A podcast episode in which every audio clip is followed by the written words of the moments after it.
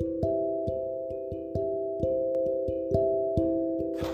با سلام. با یکی دیگر از پادکست های بهارهانی در خدمت شما هستیم. امروز می‌خوایم راجع به انواع اصل طبیعی صحبت کنیم. انواع اصل درست مانند خواص دارویی و درمانی اون بسیار متنوع بوده و بر اساس فاکتورهای مختلف می‌توان آنها را در گروه های متفاوتی قرار داد. تنها چیزی که در انواع اصل مشترک می باشد طعم شیرین آنهاست.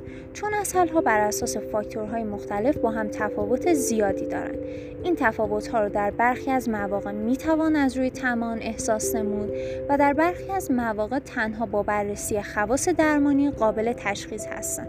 از رایجترین مواردی که بر تقسیم بندی انواع اصل تاثیرگذار هستند می توان به گزینه های زیر اشاره نمود. زمان تولید اصل، شهد گل.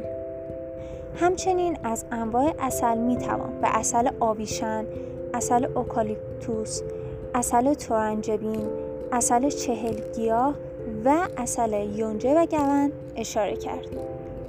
سپاس از همراهی شما.